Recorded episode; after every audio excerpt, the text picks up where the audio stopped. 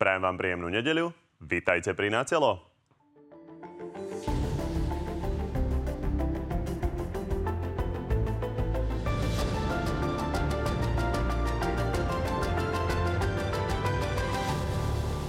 Právna bitka medzi prezidentkou a koalíciou sa komplikuje, hoci ústavnému súdu už ostávajú na prípadné stopnutie trestného zákona ani nie tri týždne, ten ešte nevyšiel v zbierke zákonov.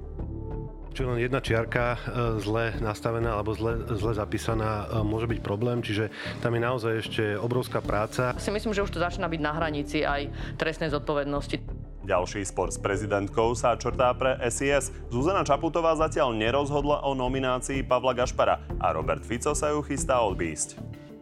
My nie sme malé deti a môžem vás informovať, že do niekoľkých dní bude táto situácia vyriešená a bude mať Slovenská informačná služba riadne vedenie. Vláda naopak spomalila pri zmene zákona o ochrane oznamovateľov. Z parlamentu ho stiahla a chystá sa ho prerábať.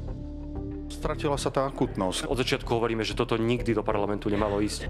A okrem toho máme pre vás dnes aj prieskum o tom, kto má aké šance uspieť v prezidentských voľbách.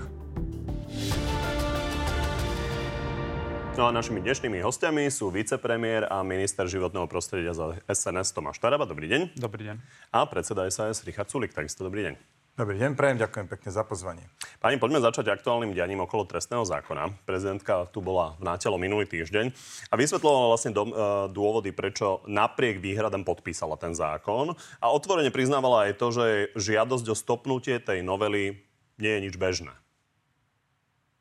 Je to samozrejme výnimočný inštitút a toho som si vedomá. Preto to podanie na ústavný súd je zdôvodnené na vyše 50 stranách a je veľmi poctivo zdôvodnené aj to, prečo navrhujem pozastavenie účinnosti. Pán minister, vysvetlíme si najprv tie základné postoje.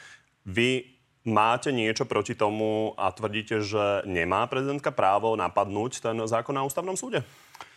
Prezident Slovenskej republiky má dve možnosti, keď mu príde zákon na stôl. Ak s tým zákonom súhlasí, tak tedy ho podpíše. Ak s tým zákonom nesúhlasí, tak ho nepodpíše a vráti ho do parlamentu.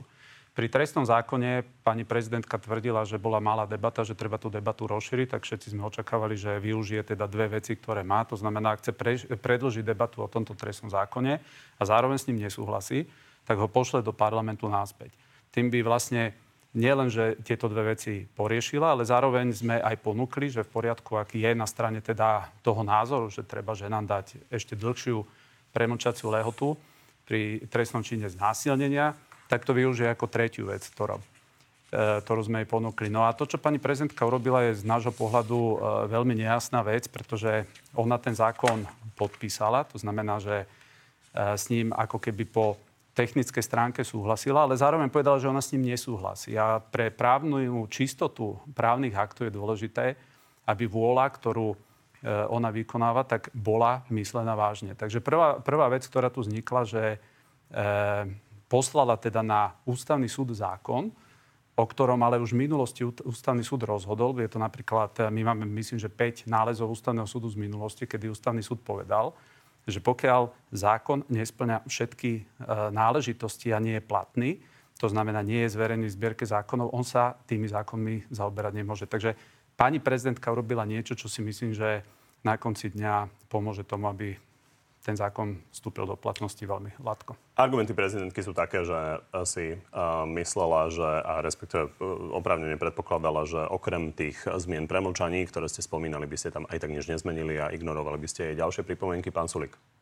No, prezidentka sa rozhodla, ako sa rozhodla. Ja si myslím, že teraz koalícia to bude naťahovať, ako len bude môcť. Jednak uh, predseda parlamentu má zákonnú lehotu 15 dní, to určite využije využijú všetci možní, len by to, aby to aspoň chvíľku platilo, lebo si potrebujú zabezpečiť beztrestnosť, úplne jednoznačne vidieť, že kto v koalícii za koho kope a že tento promafiánsky balíček stojí, čo stojí, musia presadiť. Chcem upozorniť ešte na jednu vec, že aj keby ústavný súd rozhodol, že rýchlo, tak opäť vstupuje do hry, e, zdá sa mi ministerstvo spravodlivosti, lebo aj to ešte musí uverejniť v zbierke zbierke zákonov toto rozhodnutie. Poďme si to zaramcovať, aby to e, ľudia pochopili, ktorí sa tým nezaoberajú. Čiže je jasné, že okrem toho, že vychádza zákon v zbierke, musí sa vytlačiť, tak musí vytlačiť uh, prípadné rozhodnutie ústavného Áno. súdu opäť ministerstvo spravodlivosti. V zbierke zákonov tu sú tie dátumy, ako to vyzerá. Prezidentka poslala ten zákon na ústavný súd 19. v pondelok a do 15 má teoreticky ústavný súd čas, ak sa rozhodne, že by chcel pozastaviť tú účinnosť.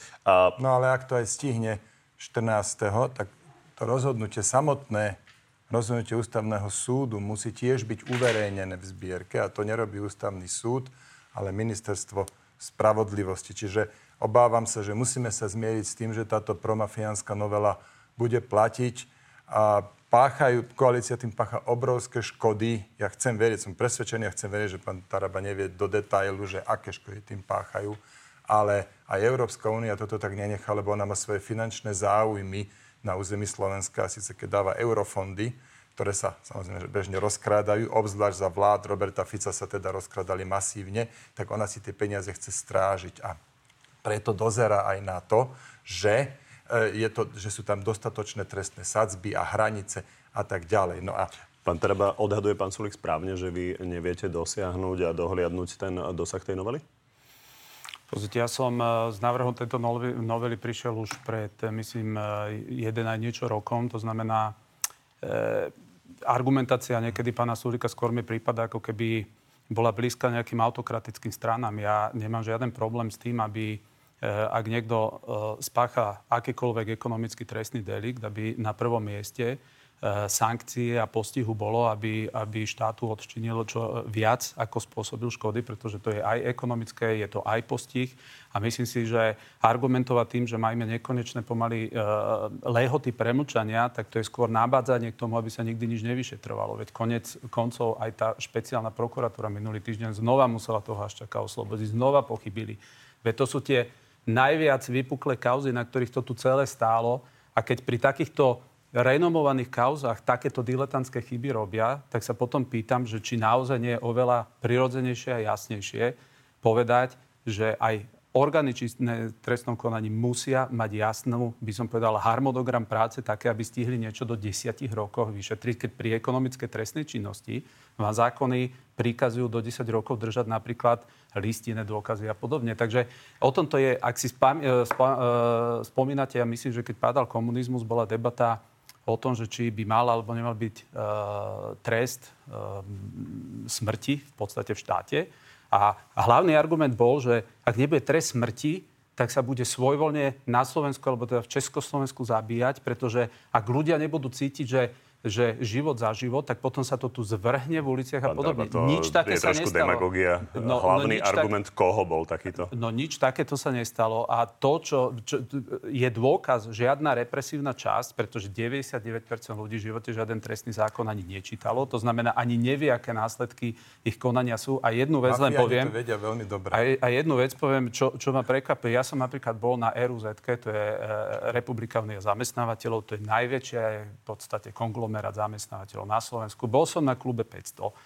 Všetci, pán Sulek, viete, že tie firmy robia v desiatkách, v stovkách miliónov obraty. Pre nich sádzby z roku 2006, kedy odvtedy išla okolo 300% na Slovensku inflácia. No tak. Sú, sú, sú, 70, dobre. Sú, sú, sú neúnosné, pretože pretože ak máte dnes na Slovensku konateľa... Dobre, aby sme len neopakovali debatu, ktorú no. sme v podstate už absolvovali za posledných 4, 5, 6, 7, 8 týždňov, tak poďme sa pozrieť na to, ako vníma to, čo vy hovoríte, že nie je možné, aby ústavný súd rozhodoval, pokiaľ to mm-hmm. nevidie v zbierke zákonov bývalý predseda ústavného súdu Jan Maza, ktorý tu bol v útorok na Telo Plus. Ja to poviem úplne natvrdo. Nejaký byrokrat nebude rozhodovať o tom, čo urobiť na ochranu právneho štátu a ochranu ústavnosti v tejto republike. Tu ale sa vyžaduje veľmi veľká dávka odvahy a veľmi dobrá argumentácia. Pán Treba, vy pripúšťate, že by ústavný súd rozhodol o tom zákone aj bez toho, aby, že, že by to vyšlo v zbierke? Oni nemôžu rozhodnúť, lebo oni už v minulosti rozhodli, môžete si pozrieť, myslím, z 19. júla roku 2000 rozhodli, že sa nemôžu zaoberať posudzovaním zákona, ktorý nevyšiel ešte Pán Mazák je zákonov. ústavného súdu. Ale aj dosť hovorí, výrazne aktívny politik. Nie je to úplne bežné, ale v každom prípade, že podľa neho to možné je. Museli by, po, ja si... museli by popreť svoje vlastné rozhodnutie v minulosti. Áno, popreli by svoje vlastné rozhodnutie, neporušili by žiaden zákon, tak ako teraz predseda Národnej rady bude naťahovať do posledného dňa, kým ten zákon pošle na, do zbierky zákonov teda na ministerstvo spravodlivosti, aby uverejnilo, tak tiež no je to v zákone, ale poprie to, čo robil doteraz, lebo doteraz to trvalo 2-3 dní, teraz to bude trvať 15. Ústavný súd by určite rozhodnúť mohol, ale chcem ešte niekoľko vecí reagovať, čo pán Taraba hovoril. Viete, ono to nie je biele a čierne. Veď ja netvrdím, že žiadna doba premlčania sa nesmie skrátiť, že žiadna trestná sadzba sa nesmie, nesmie znížiť, ale vidíte z jedného extrému do druhého a ani neviete, aké tu bude mať obrovské následky. A pripravil som si takýto ten graf. Pozrite sa, tu je Slovensko dnes. Toto je hranica pre značnú škodu. A dnes je to 26 tisíc. A zrejme je to málo, to je aj to, čo hovorili páni na republikoviny zamestnávateľov, že v podstate 26 tisíc to je o mnoho menší peniaz, ako bol pred 20 rokmi, tak nemalo by to byť značná škoda. Česko má 40 tisíc, Nemecko má 50 tisíc, Európska únia má 100 tisíc. A my ideme na 250. Toto je ten, že z extrému do extrému. A problém je ten, že tá hranica 100 tisíc je dôležitá, lebo Európska únia vyžaduje pri, pri eurofondoch, tam sa deje kopec podvodov. A toto Európska únia nenechá len tak. A tu idete úplne zbytočne do sporu, pán Taraba, vaša koalícia, úplne zbytočne idete do sporu s Európskou úniou a ona na konci dňa bude mať pravdu. Tak a teraz sa pýtam, no nemohli ste to dať z tých 26 na 100? To, veď, a to sú takéto veci, takisto doby premlčania. V tej pôvodnej verzii išli pri obrovskom množstve skutkov z 20 rokov na 3. Ste to teraz čiastočne opravili. Všeobecne, čo by som chcel povedať, my nehovoríme, že v žiadnom prípade sa nesmie meniť novela, teda trestný zákon. Však minister Karas pripravil, pred ním ešte Maria Koliková, pripravovali túto novelu. Však stačilo s tým prísť do riadneho legislatívneho konania, prebehlo by medzirezortné pripomienkové konanie, každý by sa k tomu mohol vyjadriť. Vy ste sa do toho pustili, hlava nehlava, stoj čo stoj v decembri, už je teraz koniec februára, čo skoro. To ste to aj normálnou cestou mohli mať.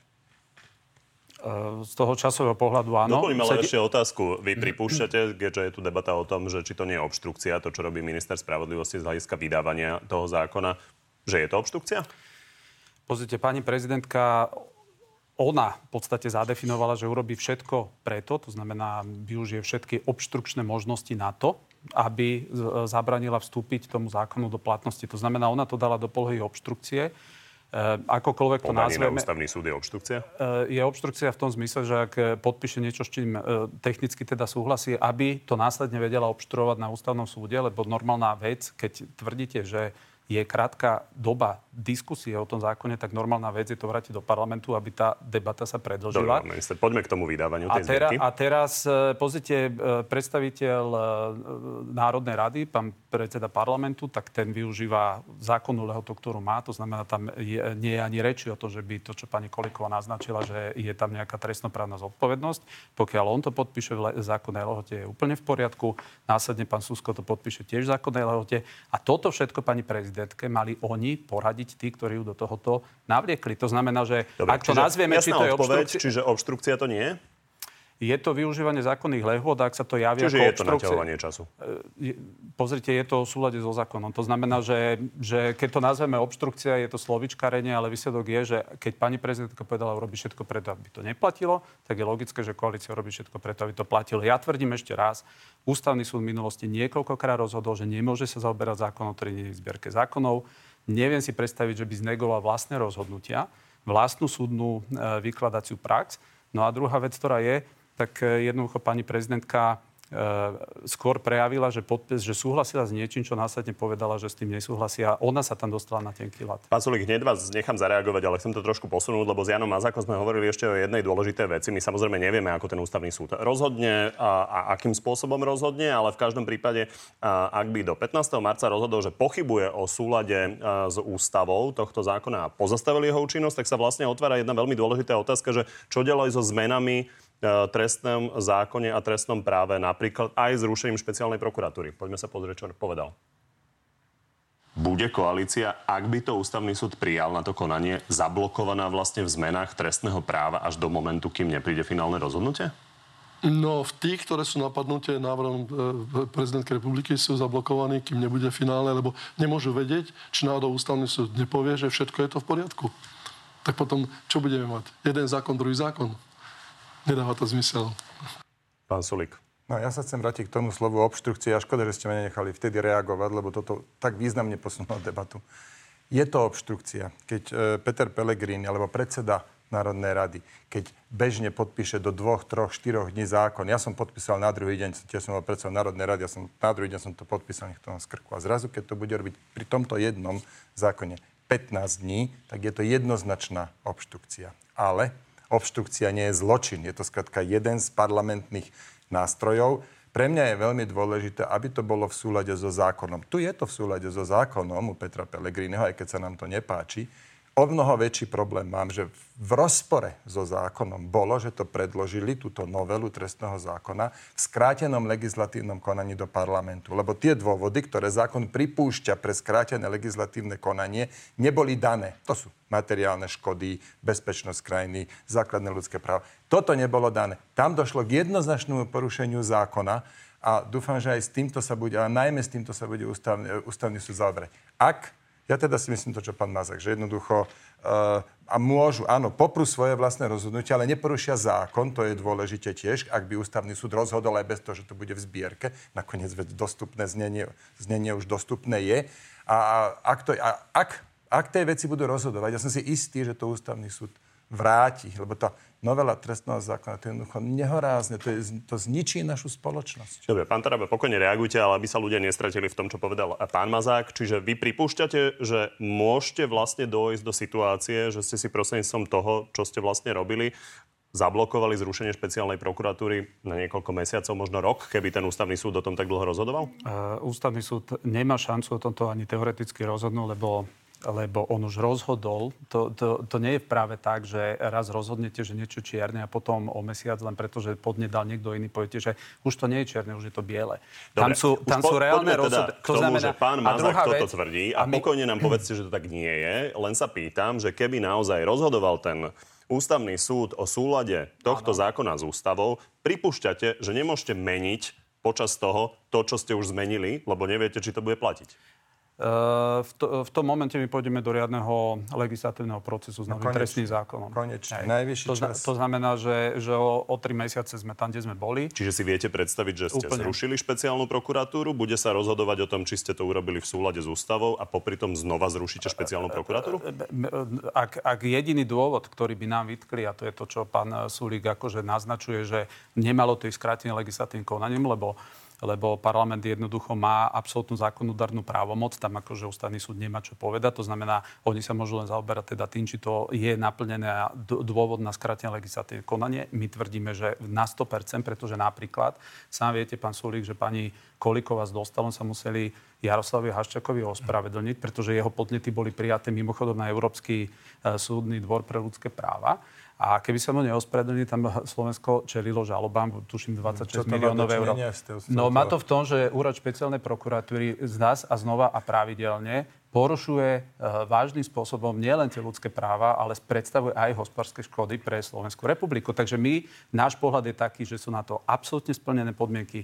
Následne sme na to konali spôsobom, ako sme konali a tvrdíme, že sme absolútne v súlade so legislatívnemu konaniu, lebo tam hovoríte, že vy máte väčšinu a vy teda môžete rozhodovať. Áno, keby ste si najprv riadnou cestou zmenili rokovací poriadok tak, že skrátené legislatívne konanie môže byť aj v prípade, že, že si poviete, tak OK. Ale to ste nezmenili. A potom neplatí, že väčšina v parlamente si len tak rozhodne v rozpore so zákonom, ktoré by síce tá, ktorý by síce tá väčšina mohla zmeniť, ale pokiaľ ten zákon platí, je platný aj pre vás. To je to, čo tomu sa hovorí, že nemôžete robiť všetko, keď vyhráte voľby. A k tomu pánovi Haščakovi chcem, uh, lebo ste už druhýkrát spomenuli, tak chcem ešte povedať, Prvý. že ja si myslím, že druhý, ale však to vidíte zo záznamu. No každopádne... Bolo to dvakrát. Áno, ja, viete, to nie je tak, že vláda, vládna moc, koalícia, jej činiteľia nikdy nepochybia. Áno, tak pochybili, Ondrej Dostal sa ospravedlnil. Teraz, čo bolo druhýkrát, to ste tiež už spomenuli, že už bolo druhýkrát zrušené obvinenie, viete z akého dôvodu? No, že, že nebola vyšetrovateľka vyšetrovateľkou. A, Nie, 15, vyšetro... a 15 mesiacov vyš... nad tým analyzovali. Vyšetrovateľka, vyšetrovateľka vyšetrovateľkou bola, ale zároveň bola ešte poslankyňou niekde vo svojej rodnej vieske, čo by nebolo problém, len tam brala nejakú odmenu. Čiže viete, no toho nehovorí nijak o skutkovej podstate, ale je to nejaká formálna chyba, ktorá sa nemala stať. Podľa mňa je to diletantizmus. A áno, však zákony platia pre všetkých v poriadku. Ale vy robíte na základe, povedzme, týchto dvoch uh, pochybení, hovoríte, musíme zrušiť špeciálnu prokuratúru. A ja vám hovorím, že okrem týchto citlivých približne 20 prípadov, čo sú na špeciálnej prokuratúre, je tam ďalších živých tisíc, tisíc živých prípadov. A to sú tie najzávažnejšie zločiny. To sú úkladné vraždy, organizovaná kriminalita, ekonomická korupcia a tak ďalej. A toto vy idete rozprášiť po krajine. A toto je ten problém. A dám vám jedno prirovnanie, pán Taraba.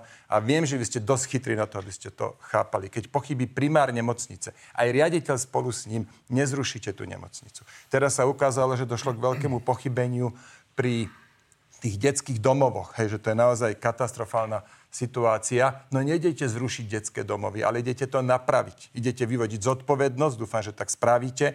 To isté v prípade tej nemocnici a to spravte aj pri tej špeciálnej prokuratúre. Však Daniel Lipšic vám ponúka, že, že keď je on problém, tak on odtiaľ odíde, tak on odstúpi, dajte si tam svojho nominanta, zvolte si ho, nikto nespochybňuje, že máte parlamentnú väčšinu. Dobre, pani, chcete ešte reagovať, alebo sa posunieme k SIS? Uh, o tých prípadoch samozrejme ja ich otvárať už nebudeme ich kopu, ktoré my spomíname, ale to, čo je každý jeden prokurátor na špeciálnej prokuratúre, vzýšiel v podstate z krajskej prokuratúry, vždy krajské prokuratúry sa tým najzávažnejším kauzám venovali. Tisíc prípadov nie je žiadna horibilná suma, keď iba 32 tisíc prípadov sa prehadzovalo počas pani Kolikovej po bratislavských mestských súdoch. Takže v tomto nevidím žiadny Takže problém. To je tisíc najzávažnejších prípadov, kde spis má že 10 tisíc strán. A teraz čo? Špeciálny, špecializovaný súd, špecializovaný trestný súd je v Pezinku, dostane niečo prokurátor v Prešove, v Košiciach, on teraz bude týždenne dochádzať na pojednávanie. Aký má toto celé zmysel? Dobre, pani, budeme sledovať, kedy to vyjde v zbierke a kedy začne ústavný súd teda nejakým spôsobom o tom konať e, v zmysle nejakého výroku. Poďme teraz na ďalšiu tému, to je spor okolo vymenovania nového šéfa SIS. Prezidentka tu minulý týždeň okrem iného sa ohradila voči tvrdeniu koalície, e, že nomináciu Pavla Gašpara vlastne musí prijať, respektíve nemôže ju odmietnúť. Nemusím to urobiť, to nie je moja povinnosť, ja nie som poštár z titulu mojej funkcie a tej zodpovednosti a legitimitu, ktorú hlava štátu má, nie som poštár. Pán Traba? Eh, samozrejme, pani prezidentka nie je poštár. Eh, na druhej strane eh, nemôže ani ona sa vystaviť nejakej samovôli, že nemusí konať. Slovenská informačná služba nemá vedenie niekoľko mesiacov. Samozrejme, že patrí absolútne zvyklosti. Myslím, že na tom sa zhodneme, že vládna moc si nominuje svojho vlastného šéfa SIS. Ešte sa nestalo, aby aby vládna moc musela pracovať so šéfom ESIS, ktorého tam nechala predošla moc. Ale pani nekritizovali pre... ste ho doteraz. Pani pre... Ako koho myslíte? pána Rulišeka, ano. námestníka.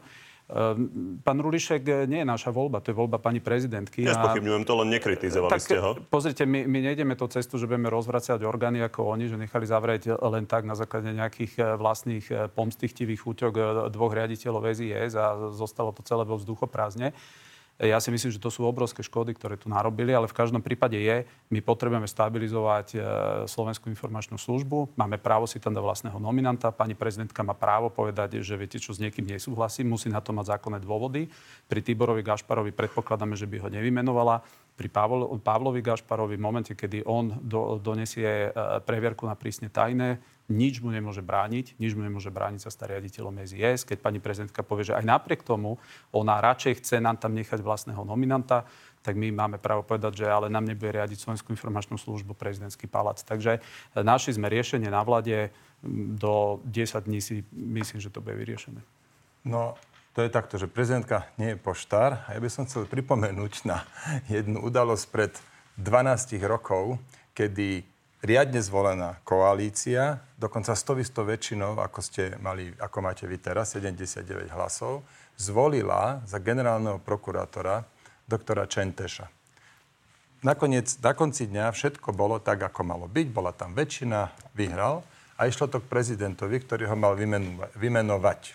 A to bol vtedy pán Gašparovič, bol prezident. A ten sa tam začal hrať nie na slovička, ale na písmenka, lebo zrazu objavil veľký rozdiel, že tam nie je napísané, že prezident vymenuje, ale prezident vymenúva v, v ústave. Hej. No a toho sa chytil a jednoducho nevymenoval uh, doktora Čenteša a prokuratúra, generálna prokuratúra, čo je určite dôležitejší orgán ako SISKA, bola neviem koľko rokov, možno že dva roky, rok a pol, bola bez uh, vedenia. To je jedna vec. A druhá vec, uh, tu pani prezidentke teda ostaneme pri tom, lebo, lebo veď uh, takáto je prax. Takže prezidentka vymenúva, prezidentka sa rozhodne, mladého pána Gašpara teda ja neviem, či on dostane previerku, lebo napríklad keď si pozrite na jeho príjmy a na, na, na to, čo vlastní, alebo aj, alebo aj keď si pozrite na jeho vzdelanie, na jeho pracovné skúsenosti, toto všetko si myslím je v právomoci pani prezidentky posúdiť, ale v zásade súhlasím. Keď máte kandidátov,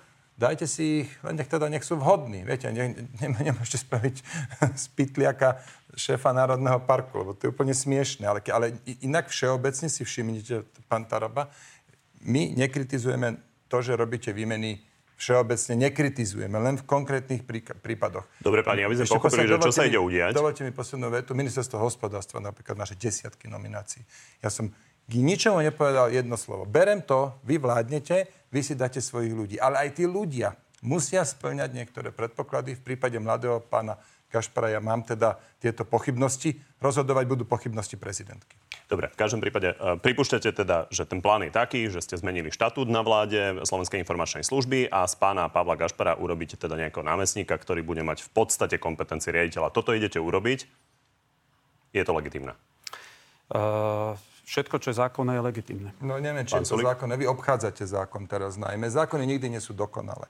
Pán Taraba, vy obchádzate zákony. Takisto ako pri platoch ministroch. Viete, tak si tie platy, dnes, vy si ich to, že sú nízke, to ja vám teda viem potvrdiť. Ale vy si tie platy zdvojnásobíte, zvyšíte o 4-5 tisíc mesačne obklukou cez paušálne náhrady, kde sa ani neplatia dane od vody. A toto už korektne nie je. Pričom debata o tom, že či by minister, ktorý zodpoveda za miliardový majetok, mal zarábať viacej ako 4 500, to je úplne korektná. Berem ale urobiť to takým, takouto obklukou, takto obísť zákon je podľa mňa de facto porušenie zákona. A keby to priniesli do parlamentu, tak im za to dvihnete ruku? Nech si bola by, dvihnú platy? Sú koalícia vládnu. Ale bola by o tom debata. Prvé čítanie, Pán druhé čítanie. To... Vyjadrovali by sa k tomu povinní pripomienkovateľia napríklad. Pozrite, e,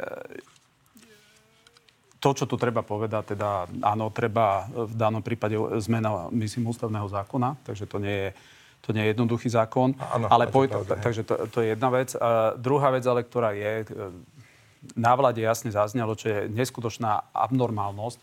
Ja keď idem po Slovensku na výjazdové rokovania, nech idem 7 krát do mesiaca, alebo akýkoľvek minister, zákon neumožňuje ministrovi ani len, aby mu štát zaplatil hotel.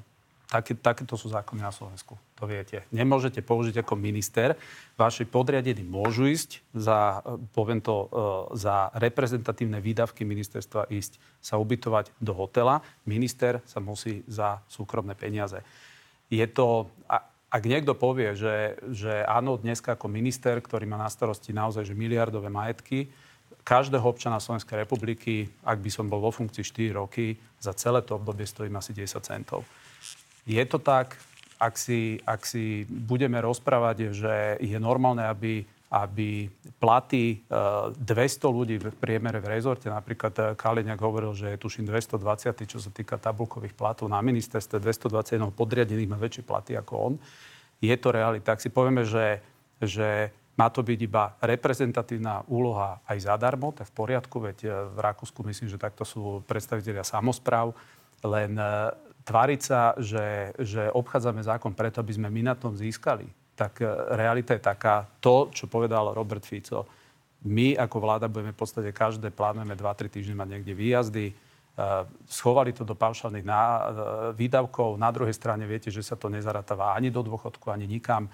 Ak navrhnete ako opozícia nejaké normálne spoločné riešenie, tak nie je problém sa o tom baviť. Pripúšťate, že je to obchádzanie, ale legitimné obchádzanie?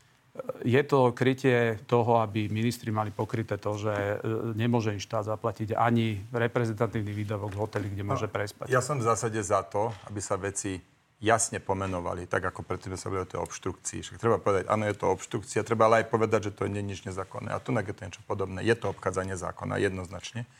Ale tie, tie platy ministrov sú nízke, len otázka je, že či, či ste si ich museli zdvojnásobiť, lebo to je plus, ja neviem, 4 tisíc eur. A Robert Fico to bol ten, ktorý málo rokov dozadu, možno že 5-6 rokov dozadu, chcel spájať uh, vyslovenie dôvery vláde s, s prípadným zvýšením platov. To, to nebolo, to nebolo pri, mysliteľné, aby tam čo len od cenca to zvýšilo. Čiže, ale to nie je váš problém, to je problém Roberta Fica. Ešte k tým hotelom. Ja rozmýšľam, či ja som na Slovensku niekedy spal v nejakom hoteli služobne, lebo viete, máte šoféra, to je tá veľká výhoda, sadnete o 11. večer E, do auta a o ste doma, čo je vždy lepšie ako byť tam. Rozmýšľam, Dobre, ne, možno, že áno. Tak už sme to pozrite, rozmenili naozaj veľmi na drobné. Pozrite, ak e, môžem vám napríklad na ministerstvo životného prostredia ruším asi 250 dohodárov, očakávame, že ušetríme okolo 2-2,5 milióna eur tento rok na tom. E, ja, pán Súri, kľudne môžete dojsť na ministerstvo, Otvorím vám v podstate všetky, eh, by som povedal, výdavky, ktoré tam sú a keď mi nájdete, kde všade ešte viem šetriť tak, ako to nastavuje. Dobre, páni, posuňme ja to. Som keď, si už, keď si už takto hrku tam ja minulý raz neviete, môžete šetriť, ale môžete spraviť inú vec, môžete navrhnúť, aby sa mohol spalovať uh, neškodný radioaktívny odpad na Slovensku. Dobre, tak toto sme veľmi rozvetvili už Slovenskú informačnú službu. Poďme sa teraz pozrieť k tomu avizovanému prieskumu. Ten teraz sa pre nás agentúra Focus pýtala na to, ako by dopadli prezidentské voľby, ak by sa konali už tento víkend. Už včera sme v televíznych eh, novinách eh, priniesli výsledky prvého kola. A tu vidíme, eh, že tesne prvý by skončil Peter Pellegrini s 35%, Ivan Korčok by získal 34%, Štefan Hrabin štvrtý by bol, Štefan Hrabin 11, štvrtý by bol Igor Matovič s rovnými 5%, niečo vyše 4% by získal Jan Kubiš, po 3% by dostali Andrej Danko a šéf aliancie Kristian Foro. Zvyšok kandidátov už by mal menej ako 3%. Čo sme ale ešte nevideli, to sú výsledky druhého kola. Tam sme sa opýtali na hneď niekoľko dvojíc. Začneme ale favoritmi. Duel Peter Pellegrini, Ivan Korčok by pomerne s prehľadom vyhral šéf hlasu v pomere 55% k 45%. Ak by sa s ním dostal do druhého kola Štefan Harabín, toho by porazil Peter Pellegrini pomerom 76% k 24%. Ak by sa do druhého kola prebojovali páni Harabín a Korčok, tak by ex-minister zahraničných vecí vyhral v pomere 63% k 37. E, pre divákov ešte dodám, že už spomínané dvojice, ale aj ďalšie nájdete už za chvíľočku spodnej časti obrazovky. A my sa teraz ešte pozrime na to, čo je asi úplne najpodstatnejšie a to je vývoj preferencií oboch favoritov. Lebo vy, pán Sulik, často hovoríte, že nie sú dôležité tie aktuálne výsledky, ale tie trendy. Tak sa poďme pozrieť, ako to vyzerá za posledné mesiace. Tu je ten vývojový graf. A ako by to dopadlo v druhom kole? Vidíme, že v novembri by druhé kolo vyhral Peter Pellegrini nad Ivanom Korčokom v pomere 60% k 40, v januári 54% k 46 a aktuálne vo februári, ako sme už spomínali, 55% k 45. Tak pán Sulik, začnem vami. Čo teda hovoríte na tieto trendy? Lebo nevyzerá to ako víťaz na trajektórii Ivana Korčoka. Mohla vyzerať aj lepšie, ale motika strela na konci. Tak uvidíme, ako to uh, dopadne ja som si takmer istý, že v prvom kole skončia práve títo dvaja páni a potom je otázne, čo spravia... V druhom myslíte? V druhom kole, povedal, že, povedal že v prvom? Áno. Tak tam je to úplne isté, že tom, tom no dobré, ale tam v druhom, budú určite. v druhom kole, že skončí Peter Pellegrini a Ivan uh, Korčok, ktorého mimochodom my podporujeme Ivana Korčoka. Čo robí no. zle, vzhľadom na to, že nedoťahuje ja, viete, ten rozdiel? na politologov, ale iné chcem dokončiť, že rozhodujúce bude, nie čo spravia voliči týchto dvoch kandidátov, ale čo spravia voliči tých ostatných kandidátov. Napríklad, keď, uh, keď uh, pán Harabín uh, rovno hovorí, že on Petra Pellegriniho podporovať nebude, tak môže sa stať, že jeho, koľko mal 10-11% voličov ostane doma. A toto je veľmi dôležité, čo spravia. A tam môže dojsť ešte medzi, po prvom kole, pred druhým môže ešte dojsť k významnej dynamike. Ako som povedal, my volíme Ivana Korčoka je nám blízky, je to náš minister, náš kandidát, čiže uvidíme, ako to dopadne. Pán Traba, hovorí sa teda o Andrejovi Dankovi a jeho 3%. Štefan Hrabin má 11%. Je známe, že vlastne oni komunikujú, nejakým spôsobom rokujete o tom, takže je možné, že v priebehu pár dní sa vzdá pán Danko v prospech pána Hrabina? Pre všetkým ja si myslím, že aj z týchto prieskumov je očividné, že e, pán Korčok je v podstate bez šance, aby prezidentské voľby vyhral. Myslím si, že už viac pre jeho propagáciu ako to, čo robia posledné týždne, že veď e, Progresívne Slovensko jasne povedalo, že tie mítingy sú najmä na zviditeľnenie pána Korčoka, takže on už veľmi nemá kde brať. Ak si pozriete naozaj tie ďalšie mená, následuje Harabín, je tam myslím Matovič a ostatní. On môže pán Korčok už iba brať Matovičové percentá, tie ostatné pán Sulik správne povedal, ak by pán Harabin povedal, nechoďte voliť v druhom kole Pelegriniho, tak vlastne by odkázal, choďte voliť eh, Korčoka. Prečo, prečo, doma, si myslím. Hej, hej, ale s výsledkom tým, že by vlastne chcel pomôcť tým Korčokovi, neviem si úplne predstaviť, jak by toto chcel argumentovať. Na druhej strane to nie je tak, že teraz tých 11% patrí Harabinovi, veď to sú aj voliči, ktorí ktorí proste patria, nazveme to tak, do tej, do tej národnej scény. Uh, pozrite, my sa pozrieme na tie voľby ad jedna my sme zažili aj v SNS, čo to je, pozerať do, posledného, do poslednej minúty, že nebudeme v parlamente. Konec koncov aj počas volebnej noci nám hovorí, že nebudeme v parlamente.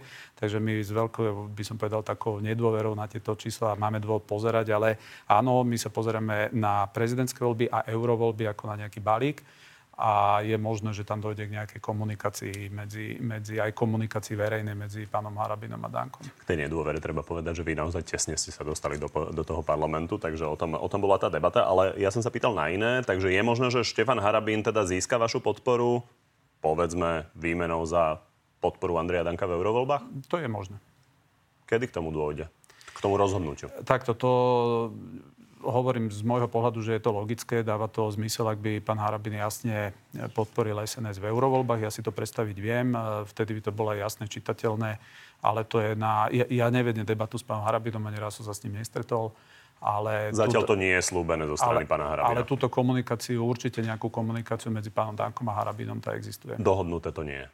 Myslím, že to nie je, ale, ale tá trajektória skôr je taká, že k tej dohode dojde z môjho pohľadu. Dobre, pani, poďme k veľkým ekonomickým témam. Poprosím režiu, aby si uh, našla k tejto téme Denisu Sakovú. Takže uh, fakt je, že vy ste boli teraz uh, v Japonsku rokovať uh, s pani Sakovou o najväčšom zamestnávateľovi na východe, Košickom US Steel, ktorý sa má teda čoskoro skoro predávať, respektíve zmeniť majiteľa. A poďme sa pozrieť, čo k tomu povedala Denisa Saková.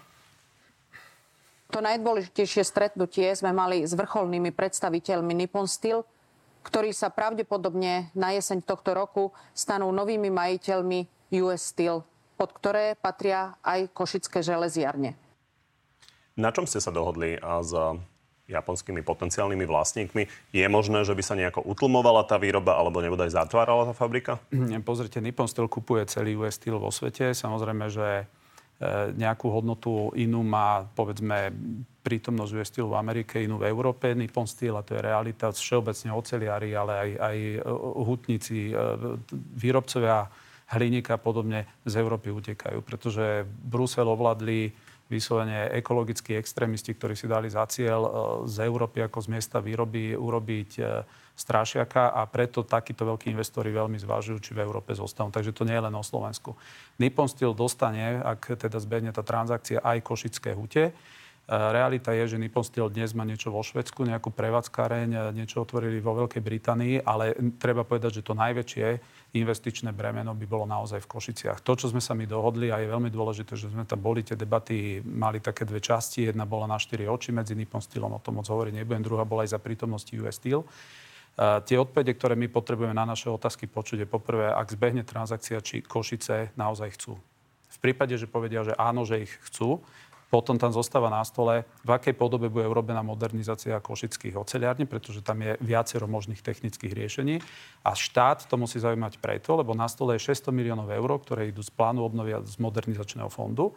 Tie mali a, byť určené na elektrifikáciu peci. Presne tak. A no. teraz, len aby občan rozumel, tá elektrifikácia je jedna vec, aby to nedopalo tak, že operácia sa podarila, pacient úspešne zomrel, pretože nemôže to byť len o výmene peci, musí to byť o tom, aby po výmene peci tá výroba bola rentabilná, udržateľná, aby nebola odkazaná na nekonečné dotácie v stovkách miliónov eur, aby tá ocel nestala ako platina. Takže dohodli sme sa na tom, že sa urobia, urobí pracovná skupina, ktorá aj pán veľvyslanec Japonska dva dní dozadu ma navštívil. Tam tá č- komunikácia je čula s tým, že e, v dohľadnej dobe by sme my chceli počuť aj ešte skôr, ako v podstate Nippon Steel sa stane vlastníkom, aby sme vedeli, čo môžeme očakávať od momentu prvého dňa, kedy e, tá, tá transakcia zbehne. Keby tie Košice nechceli, tak by ste ich chceli odkúpiť? Keby tie Košice nechceli, my ako štát sa nemôžeme prizerať na to, že zostajú niekde vo vzduchoprázdne a že teraz e, ne, nemôže nám byť jedno, lebo samozrejme, že tam už bol nejaký, nazvem to taký tender na iba košické oceliárne ku koncu roka. Nás skôr prekvapilo, že zrazu z informácie, že predávajú sa len Košice, vzniklo, že sa predáva celý US Steel. Či si viete predstaviť, ja či predstaviť. máme na to peniaze, aby ste to teda odkupovali? Uh, viem si to predstaviť a peniaze, peniaze vieme na to nájsť. Pán Sulík. Ale chcem ešte jednu vec povedať. Nemyslím si, že štát vie byť uh, nejaký dlhodobý vlastník toho. Uh, nemáme manažment. Je to veľmi náročný biznis, to znamená, že zmyslom štátu by bolo stabilizovať situáciu a mať v rukách to, že kto na konci dňa do tých košických oceliární by prišiel. V tomto sa no, zhodnete? ste to zachránili, už my išli vlasy dúbkom stavať. No, veľké šťastie pre východ, špeciálne pre Košice, je, že v dohľadnej dobe tam začne vyrábať Volvo, ktoré bude mať možno aj viac zamestnancov, ako má dnes US Steel, čiže k nejakej hromadnej vlne nezamestnanosti nepríde a keď tam Volvo nábehne, tak možno ešte v tejto legislatívnej perióde budú e, zamestnávať niekoľko tisíc ľudí. Vy máte nejakú realistickú obavu, že by bola zavretá tá fabrika? E, Košice?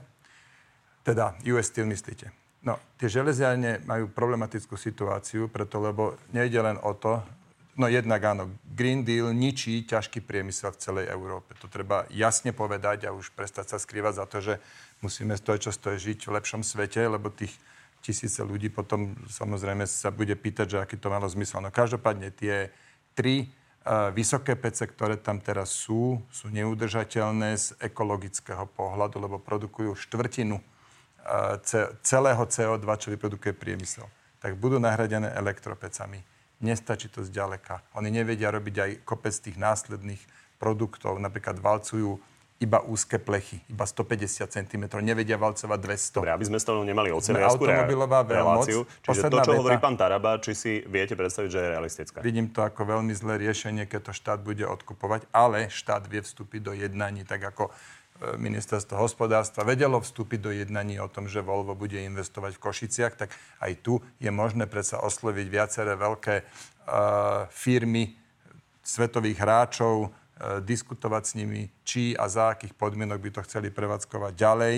Len teda jedna ešte na zamyslenie jedna veta. US Steel Košice takmer vôbec nedodáva do automobilového priemyslu. Vyrábajú plechovky na Coca-Coli. A pritom Slovensko je, je automobilová veľmoc. A keď si položíte otázky, že prečo, tak zistíte, že okrem tých dvoch elektropeci by to chcelo ešte asi za 1,5 miliardy ďalších investícií. Toto vlastník košických železiarní, americká US Steel trestuhodne e, za, nie, že zabudli, ale jednoducho nechali to tak. Rozumiem. Celé to má zbehnúť na jeseň, takže to budeme určite sledovať. Ešte sa zastavme aspoň nakrátko pri potravinách, lebo ja som zachytil, že minister Kamenický hovoril po vláde, že sa chystáte nejakým spôsobom zabezpečiť nejaký porovnávač e, cien potravín z Maďarska. Vy ste zatiaľ spokojní s tým, ako sa naplňajú tie sluby, že teda treba lacnejšie potraviny? E, pozrite, cena potravín vždy závisí ako každej inej komodity medzi ponukou a dopytom. Keď bude, keď bude ponuka potravín oveľa vyššia ako dopyt, tak vtedy ceny klesajú alebo sa stabilizujú. E, práve preto ja aj som mal už dvakrát rokovanie s pánom ministrom podohospodárstva, kde som mu ponúkol, aby sme napríklad riešili to, že na Slovensku je 400 tisíc tzv. hektárov ploch, e, bielých ploch, to znamená, ktoré sú neobrobené. Častokrát sú to pozemky v správe alebo v majetku SPF Máme komplikované zákony pre polnohospodárov, aby vôbec si vedeli vyčistiť tieto pozemky, aby na nich niečo vedeli robiť, aby sme vedeli malým a mladým alebo stredne veľkým polnohospodárom to dať. V tej kampani si pamätáme, že boli také rýchle sluby o tom, ako to celé zregulujete. Ja, ja som mal veľmi racionálne sluby v tejto oblasti. To znamená, toto, toto je agenda, kde ja som ponúkol zo životného prostredia ruku po, podohospodárom, že, že poďme sa o týchto zákonoch baviť, aby čo najrychlejšie prišli v platnosť. Myslím, že už e, sa novelizácie zákonov robia. Pokiaľ ide, tak ceny teraz nárastu sú relatívne stabilizované. E, na druhej strane nemyslím si, že to je výsledok nejakých krokov vlády, ale na druhej strane to, čo je, že 75 e, miliónov eur sa dalo viac do sektoru pôdohospodárstva. Zmysel toho, čo som zachytil tohoto softveru, môže byť maximálne ten, že e, myslím si, že sa zhodneme na tom, že pre trhové hospodárstvo informovanosť alebo mať, mať správnu informáciu v reálnom čase o tom, čo kde koľko stojí, tak pomáha tomu, aby ceny nerastli, ale aby ste si vedeli ako zákazník rýchlo vybrať, ak neexistujú nejaké kartely alebo oligopoly. Neviem, do akej miery to v Maďarsku, Maďarsku funguje, ale keď to reálne Pán príde na povedal, stôl... že to tam ešte idú študovať. Čo no, hovoríte no, na maďarský porovnovať cien? Sluboval to najmä Peter Pellegrini pred voľbami a bolo to už vtedy očividné klamstvo každému aj priemernému ekonómovi muselo byť jasné, že to je nenaplniteľné, že to je skladka úplne obyčajné klamstvo, na základe čoho sa snažil Peter Pellegrini získať politické hlasy. To je jedna vec. Druhá vec je ceny potravín, teda infláciu, najmä keď nemáte ani len vlastnú menu, lebo my máme menu euro, nemáme Národnú banku, ktorá by uh, samostatne rozhodovala, nemáme šancu my tie ceny významne ovplyvniť. Vláda nemá. To je, to je jednoducho, to nie je korektné ľuďom bulíkať, že zvolte nás, my to znížime. Teraz bolo to, že sme zažili veľkú vlnu inflácie, ktorá teraz už klesá, takže ten klesá inflácia, to znamená, ceny potravín síce ešte stále rastú, ale rastú pomalšie a pomalšie, až v nejakom momente sa, sa zastavia. Možno niektoré ceny sa budú aj korigovať, najmä tak, tých tzv. komodít, oleje, pšenica. Tá, pšenica cena pšenice už významne klesla. Zároveň táto vláda robí to, že bráni dovozu pšenice z Ukrajiny, že keby naozaj chceli lacný chleba, tak dovolia doviezť lacnú pšenicu. To sa nedeje, čiže tie ceny potravín, ja vychádzam z toho, že sa niekde stabilizujú do roka, do dva. Jedno, čo vláda bude robiť, že skrátka stabilizujú a tam niekde zase nejakú dobu ostanú. Dobre, poďme ešte na záver sa ceny dostaviť. Na to porovnávanie, mne sa to pozdáva. Ja som fanúšik toho a tu, tu na Slovensku existuje stovky rokov, tzv. pranierovanie. Povedať, aha, tak tento predáva maslo za 2,50 a tento predáva presne to isté maslo za 3,90. A verejne sa ho opýtať, nezakazovať mu, však voľná cenotvorba, ale napríklad opýtať sa, že milá firma X, prečo predávaš maslo za 4, keď tvoj konkurent Y ho predáva za 2,50? Poďme sa ešte na záver zastaviť Spojených Arabských Emirátoch. Aktuálne tam bola na konferencii UNESCO pani Šimkovičová vaša nominantka na ministerskú kultúry a pripomeňme si to najznamejšie z toho úryvok z jej prejavu. will be added to the UNESCO Register of Good Safeguarding Practices. It is our belief that the proposed framework Matovičovci tvrdili, že e, tam na tej konferencii e, vynechala väčšinu programu, že dokonca nebola na hlasovaní. Vy plne za ňou stojíte vzhľadom na to, že vtedy mala prebiehať aj schôdza o jej odvolávaní? Eh, to, že minister ide na nejakú takúto veľkú udalosť, je jeho neprávo, ale skôr povinnosť, pretože by tam Slovensko zastúpenie nemalo, tak by to bolo divné. Ja so Spen čo tam fyzicky nebol, neviem povedať, ktorý deň, kde bola, ale keď som sa aj pýtal, tak uh, vyzerá mi to celé na takú, jak Vila v Kan trošku, taký, taký celý príbeh. Povedala mi, že záber na tohoto pána je úplne z iného, z iného záberu. Povedala mi, že tam nebola 6 dní, ale 4 dní. Takže už tam nesedí. Ja vám môžem povedať za seba. Ja som bol tiež na uh, v Dubaji Môžete si pozrieť môj program, aký som mal popri oficiálnom... Pýtam sa na pani Šimkovičovú, ja, každý jeden deň som mal, som, mal, som, mal, som mal ďalšie tri bilaterálne stretnutia. Uh, myslím si, že, že e, to, to, čo môžeme teraz vidieť, uh, je to skôr taký už úplne hon na pani Šimkovičovú. Teraz, keď Stojíte niekto keď niekto, kto, kto ledva vie vysmoliť jednu vetu po anglicky ako politik, teraz sa jej vysmieva zo slovenského akcentu v angličtine, to už považujem akože za neskutočné Pán Sulik, pani Šimkovičová okrem iného sa obavovala aj tým v náražke na vás, že ona tam nevypila bar? No, a ja by som sa tomu povedať to, že táto dnešná debata, koľko prebehlo, 50 minút, myslím, že bola veľmi kultivovaná, vecná. Ja, ja teraz nesklznem do nejakých e, týchto. Každý vidí, každý si spraví z tých obrázkov svoj názor ale ja neviem, bavíme sa radšej napríklad o tom, že či US Steel bude alebo nebude existovať, lebo to sa o mnoho viac týka ľudí, ako sa tu venovať pani Šimkovičovej. Na toto som využil posledné dve minúty, aby sme si to ujasnili. Pán Teraba, tam len e, jedna jednoduchá otázka. Pán Sulík teda e, bol zo strany koalície tlačený do toho, aby zaplatil nejakým spôsobom a nehospodárne minúte peniaze za Expo. To je pre vás skončené? Pozrite, eh, pán Sulik prešiel voľbami. Eh, ja som proti tomu, aby... Eh, mne, mne sa brídi, keď to tak poviem, počúvať v politike, že čo pred 10 rokmi Fico, čo pred 5 Pelegrini.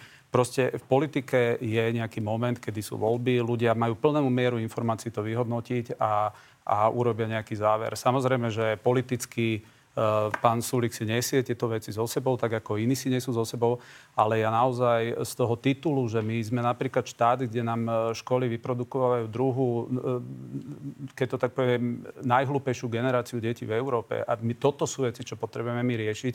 Toto sú Matovičové veci, že či Danko ide alebo nejde v ekonomii. Dobre, tam ide o 600 tisíc je... eur, o ktorých uh, NKU hovoril, že neboli hospodárne minúte, ale páni, pochopené, rozumiem. Poďme do záverečnej rubriky. Úplne korektné otázky. Zvládnete, áno, nie? No tak snať. Dobre. Debatovali sme, pán Taraba, začnem vami, debatovali sme tu o možnej obštrukcii pri vydávaní trestného zákona v zbierke zákonov. Ste presvedčení o tom, že ministerstvo spravodlivosti sa snaží vydať ho čo najrychlejšie? Uh, vydá ho tak, aby ten zákon podľa mňa... snaží? Uh, snaží sa rešpektovať zákon. A a urobiť to tak rýchlo, aby ten zákon sa bol nám nepodarilo, áno, nie. Rovnaká otázka na vás. Môžem kratučku jednu, ešte nie. jeden doplnok, kratučky. Nie, pán predseda, naozaj nie. Rovnaká otázka. Aha, tak môžete. tak môžem. No, jasné, že robí všetko preto, aby to bolo čím neskôr. Áno. A minister spravodlivosti sa vyjadril, že on ide kontrolovať ešte bodky, čiarky. To, to je zakázané. On tam nesmie zmeniť jedinú čiarku. Na to je tretie čítanie. Dobre, páni, ešte štyri sú tu, tak dohodníme sa naozaj áno, nie. Je vylúčené, že by ste ešte tento rok kandidovali na predsedu SNS? A, áno, je vylúčené. Bolo by podľa vás osobne dobré, aby na predsedničku SAS kandidovala aj Mária Kolíková? Podľa mňa je dobré, aby kandidoval Braňo Gröning a toho budem voliť. Či by kandidovala ona? Či v prípade, že by kandidovala ona, by to bolo dobré? Tak ak to bude taká jednota, tak uh, Uh, Čiže tak je nie? to lepšie. Tak skôr nie. Skôr, ale je to jej dobré právo, chcem ešte povedať. A mimochodom, dodnes má možnosť sa prihlásiť. Veľmi široké áno nie. Je možné, že vy osobne v prvom kole prezidentských volieb podporíte Štefana Harabina? Uh, ja sa vyjadrím k druhým, druhému kolu. Či je to možné? Možné to je, ale jasne sa vyjadrím pre druhým Chápem. kolom. Ste známi svojimi zlými vzťahmi so šéfom Slovensko, teda ex Oľano. Považujete za správne, že koaliční politici odmietajú chodiť s Igorom Matovičom do debat? E, koaliční? Chápem to. Ďakujem pani, že ste prišli do Markízy. Ďakujem. Z dnešného na telo je to všetko. Pri ďalšom sa vidíme opäť v nedeľu. No a v útorok popoludní máme pre vás v pravidelnom čase na TV novinách na Telo Plus, tentoraz s prezidentským kandidátom Štefanom Harabinom. Príjemný zvyšok nedele.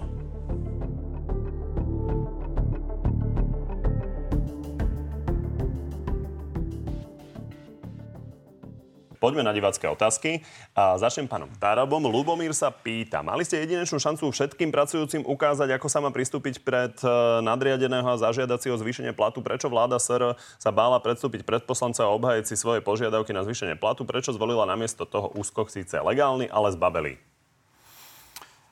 to, čo riešila vláda, dnešný stav zákony nedovoluje žiadnemu ministrovi napríklad, aby mu ministerstvo pri výjazdových rokovaniach preplatilo hotel. E, z tohoto dôvodu sa dali navýšenie paušálnych výdavkov, pretože keď minister ide, ja neviem, 7, 8, 10 krát e, počas mesiaca po Slovensku, tieto veci si hradí zo súkromných peňazí. To je jedna vec. Druhá vec, ale ktorá je podstatnejšia, naozaj, ak minister, ktorý má pod sebou miliardy eur, má mať e, štvrtinový plat častokrát oproti manažerom, ktorí sú v súkromných sférach a nevie ich ani dostať na ministerstvo, aby tí najkvalitnejší pre štát robili, tak je to úplne legitímna, objektívna debata. Ak by povedala opozícia, že poďme sa baviť o plate ústavných činiteľov, my sa tomu brániť nebudeme. A pýtali ste sa?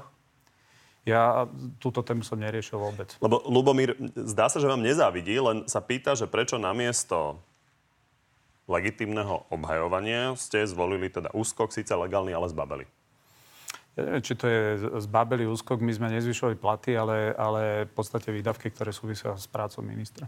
Tomáš, na pána Sulíka, či necíti zodpovednosť za to, že sa kvôli dvom kohútom na smetisku dostal k moci zase smer? Aké poučenie si z toho vzal, keď bude znova v koalícii?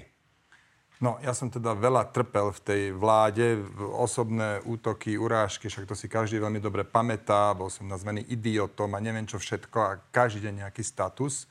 Na toto všetko som sa povzniesol. Ale keď Igor Matovič začal bagrovať spolu s fašistami štátny rozpočet, tak sme odmietli byť spolu zodpovední a ukončili sme toto trápenie. Ukončili sme toto trápenie. Mimochodom, regulárne voľby by boli teraz o týždeň, čiže zas až, až také veľké skrátenie to nebolo. Akurát, keby boli voľby teraz, tak, tak e, táto koalícia nebude mať 79 hlasov, ale možno 90. Aké poučenie si z toho vzal, keď bude znova v koalícii? No, jediné, ja som na tým často rozmýšľal, asi jediné poučenie by bolo, teda to, čo sme mohli urobiť dobre, neísť s Igorom Matovičom vôbec do vlády. A moje poučenie je, že určite nikdy viac my s Olano nepôjdeme do koalície. To je poučenie. To všetko. Však nakoniec bola tu pre chvíľku aj otázka, že prečo ho na tie opozičné protesty nebereme a tak ďalej. No lebo sme sa poučili. Dobre. Že to Slovensko už Zolano nemáte šancu ísť. Je toto. Štefan, ako chce SNS presadzovať kresťanské hodnoty, keď ich nedodržiava ani jej predseda? Nie je to pokrytecké a falošné kresťanstvo? Uh, hodnoty sa presadzujú zákonmi, to znamená, podľa zákonov nás ľudia vedia, vedia posúdiť už len to, že tento rok sme ako jediní stáli napríklad za tým, aby sa Uh, udržali uh, daňové bonusy pre, pre deti a podporili tak, uh, by som povedal, rodiny, kde aj rodičia sú zamestnaní, zároveň majú, majú, majú deti. To sú všetko veci, ktoré tvoria pro rodinnú politiku a myslím si, že v politike je dôležité, aké zákony presadzujete. Peter, kedy vráti peniaze, ktoré minul so svojimi kamarátmi v Dubaji? No, to, čo Najvyšší kontrolný úrad konštatoval ako nehospodárne minutie. Tam žiadne nie sú peniaze minuté, že ja s kamarátmi v Dubaji. Tam ide o peniaze 115 tisíc eur. Architektonická štúdia, ktorú úplne zbytočne zadal môj predchodca Peter Žiga. Potom je tam 160 tisíc eur za bývanie tých zamestnancov. K čomu? Áno, to musím priznať. Neexistuje dostatočne podrobná evidencia. A boli ste na to upozorňovaní priebežne? A do tretice je tam niečo vyše 300 tisíc za vyššie, na vyššie náklady na skladovanie, lenže zároveň o 400 tisíc bol lacnejší návrat tých exponátov, lebo sa to spravilo o tú dobu neskôr, to je preukazateľné. Tam došlo k ušetreniu prostriedkov asi 100 tisíc eur. Bolo by to bývalo aj v tej správe, ale ja som nemal možnosť sa k tej správe vyjadriť pred jej zverejnením. Daniel, chcem sa spýtať pána Tarabu, kedy začne tá revolúcia v budovaní kanalizácií a vodovodov? No ona už začala. Celý minulý rok e, e, v priemere dával e, Enviro fond okolo 110 miliónov eur na tieto veci. My sme od novembra do decembra uvoľnili 140 miliónov. Takže tá, to tempo je nastavené tak, ako nikdy nebolo naozaj nie je akceptovateľné, aby nejakých 80% plochy na východnom Slovensku nemalo nielen kanalizáciu. A my sme tu riešili naozaj iba nejaké stále vzdelávacie enviro projekty. My potrebujeme naozaj Slovensku dať základnú, poviem to, environmentálnu infraštruktúru. A na tomto, na tomto staviame. Môžem vám povedať, e, napríklad v Envirofonde teraz nastavujeme, čo všetko budeme tento rok podporovať. Výrazne ideme obmedziť všetky tie schémy, cez ktoré odchádzali peniaze a naozaj sa ideme orientovať primárne na to, aby sme na Slovensku vybudovali vodovody a kanalizácie. Myslím si, že týmto urobíme pre životné prostredie viac ako pri čokoľvek inom. Martin, ja by som sa chcel spýtať pána Sulika, či bude pani Marcinková kandidát do eurovolieb na kandidátke SAS. Ak áno, tak z akého miesta?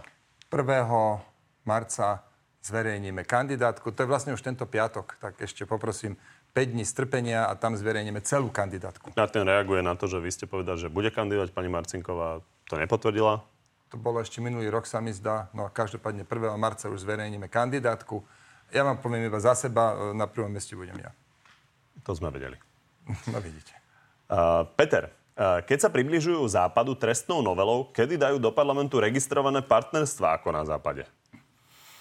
To sú hodnotové veci, ktoré na Slovensku my podporovať nebudeme. E, myslím si, že e, celá LGBT komunita má na Slovensku úplne všetky tie isté práva ako kdokoľvek iný v tom zmysle, že každý jeden zákon, ktorý sa tu príjma, sa týka tak heterosexuálnych ako aj homosexuálnych ľudí. A to sú potom vyrovnané práva? Úplne, pretože či príjmeme zákon no napríklad o tom, že ideme budovať kanalizácie, my nepozeráme, že či tam žijú heterosexuáli alebo homosexuáli. Myslím si, že takto je to správne a není dôvod sa tu deliť na, na tieto dve skupiny no, ľudí. Pán Taraba, tu chcem oponovať. Ja teda rozhodne som bojovník za to, že musíme mať 6 e, rôznych pohlaví, alebo aké je práve aktuálne číslo, ale realita je taká, že keď žijú e, spolu nemanželia dva, a to môže byť aj heterosexuálny pár. pár. Ja, sa, ja sa 15 rokov starám o moju družku v zmysle, že prebral som vlastne vyživujúcu povinnosť, ona sa venuje deťom, ja, ja financujem domácnosť ale nemôžem si na ňu odratať nezdaniteľné minimum. Zatiaľ, čo manželia si môžu. Nebolo by rozumnejšie prijať zákon o registrovaných partnerstvách, kde nie len homosexuálne páry, ale aj heterosexuálne páry, pokiaľ sa jeden stará o druhého, si môže uplatniť nezdaniteľné minimum. Druhý príklad v prípade dedenia. Tak e, keď sa jednému niečo stane, povedzme náhle umrie, tak sú tam veľké peripetie s dedením. Zatiaľ, čo pri manželek je to stanovené automaticky zo zákona. A to isté je napríklad zistiť zdravotný stav. Prečo takéto drobné veci, ktoré len komplikujú život, to nie je žiadna veľká nejaká že hodnotová diskusia, treba, musí okolo toho byť. Prečo toto nie ste schopní urobiť, tomu, tomu nerozumiem. Tak ja mám za to, že dr- keď dnes viete za miliardy prevádzať u notára majetky, tak viete drvivú väčšinu týchto vecí si tým istým aktom u notára ošetriť Takže... No, ale už to musíte robiť, viete? Ale aj toto musíte Človek... robiť, lebo vie, keď ste s niekým v registrovanom partnerstve, tiež musíte ísť niekde urobiť nejaký úkon, kde sa to zajaví, že to tak, tak ako je. manželia idú urobiť úkon, volá sa to, že manžel, vstup do manželstva.